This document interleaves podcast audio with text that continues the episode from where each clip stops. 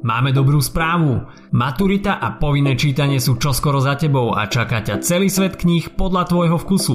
Tento podcast ti prináša knihkupectvo Martinus. Maturita s hashtagom Svetový realistický román Porovnanie romantizmu a realizmu Romantizmus a realizmus sú dva smery, ktoré sa vyskytujú v maturitných otázkach neustále. Raz máš vysvetliť to, raz ono, raz si spomenúť na zahraničných romantikov, inokedy na slovenských realistov. Preto je ideálne si tieto smery porovnať, nech sa ti to všetko pekne uloží v hlave. Tak poďme na to. V dnešnom podcaste sa dozvieš, aký je rozdiel medzi romantizmom a realizmom, ktorí autory tvorili v časoch realizmu vo svete, aké romány vo svete vznikali a ako sa líšili medzi jednotlivými krajinami – Začneme romantizmom, aj keď sme sa mu už v minulých podcastoch venovali. Ten naplno vypukol vo svete v 18. storočí. A čo je teda charakteristické pre romantizmus? Romantici si idealizovali svet, v ktorom žili. Odputali sa od minulosti a nezaujímali sa o prítomnosť. Radšej sa utiekali do sveta snov a predstav. V romantizme nájdeme preto často rozpor medzi snom a realitou. Hrdina je plný vzdoru, je to bežne tulák, vyhnanec alebo žobrák plný kontrastov. Nájdeme tu veľkú mieru autoštilizácie. Autor tak v dielach opisuje svoje vlastné pocity, uzatvára sa do svojho vnútra. Spomenieš si na niektorých svetových i slovenských autorov romantizmu? Skús sa zamyslieť a povedať si ich v duchu. Takže, ak si si povedal čo najviac z tejto skupiny, si fakt výborne pripravený na maturity – Ludovič Túr, Andrej Sládkovič, Samo Chalupka, Janko Král, Jan Boto, Michal Miloslav Hoďa, Jozef Miloslav Hurban a Jan Kalinčiak. Zo sveta Jean-Jacques Rousseau, Viktor Igo, Johann Wolfgang Goethe, Friedrich Schiller alebo Aleksandr Sergejevič Puškin.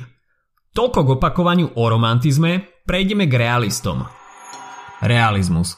Už z názvu vyplýva, že sa predstavitelia snažili podať realistický odraz spoločnosti – Vznikol v 30. rokoch 19.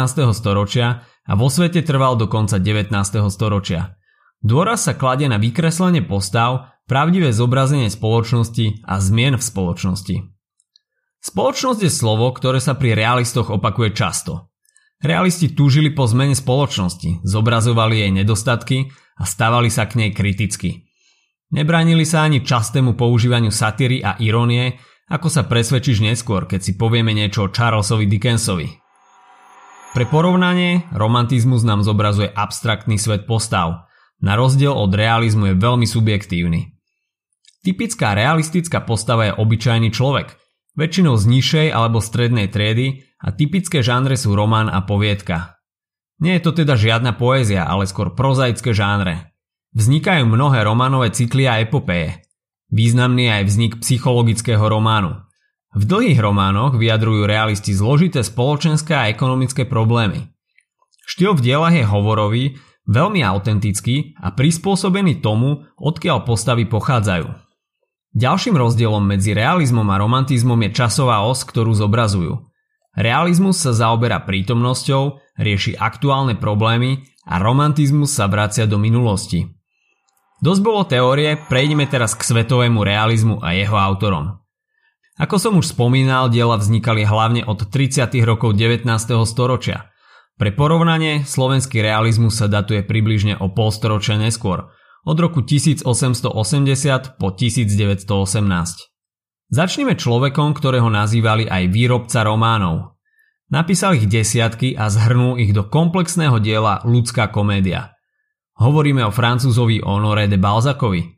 Pred chvíľou som spomínal, že v realizme vo svete začali vznikať dlhé románové cykly. Balzac napísal jeden z nich.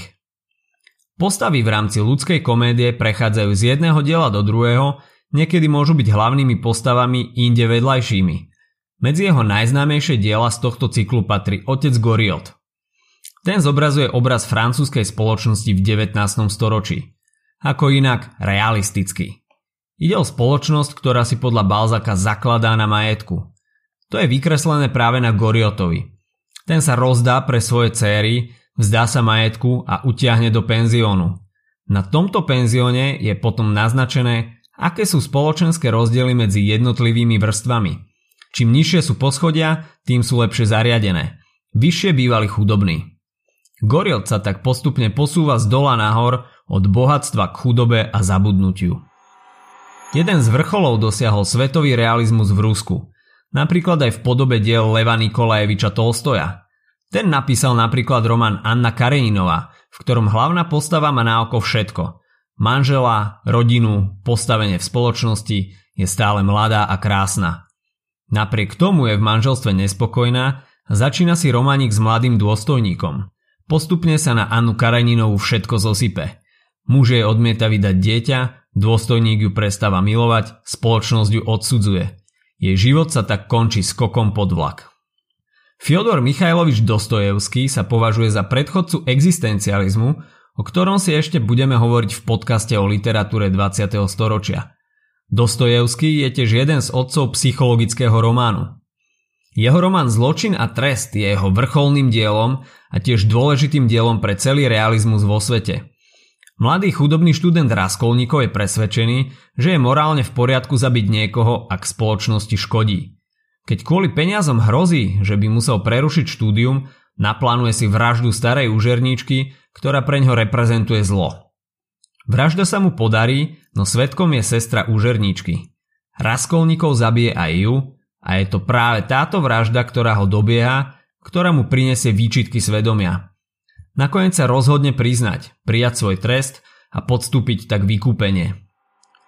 Na záver si spomeňme ešte Charlesa Dickensa, autora z Anglicka. Po dramatikovi Williamovi Shakespeareovi je Dickens najväčšou postavou anglickej literatúry. V jeho tvorbe sa na rozdiel napríklad od ruskej realistickej literatúry objavuje humor, vrúcnosť a súcit. Zároveň však kritizuje utrpenie a nespravodlivosť, ktorá v spoločnosti vládne. Okrem známych diel ako Oliver Twist alebo autobiografického románu David Copperfield, nie, nehovorím o tom kúzelníkovi z televízie, napísal aj pamäti klubu Pickwickovcov. Hlavnou postavou je pán Pickwick a jeho sluha Sam Weller. Spoločne cestujú po Anglicku, keďže chcú poznať pomery vlastnej krajiny. Aj keď sa snažia bojovať proti zlu, pre svoju naivitu sa dostáva pán Pickwick do komických situácií. Cez sama, realistu, tak spoznávaj dobré aj zlé stránky života.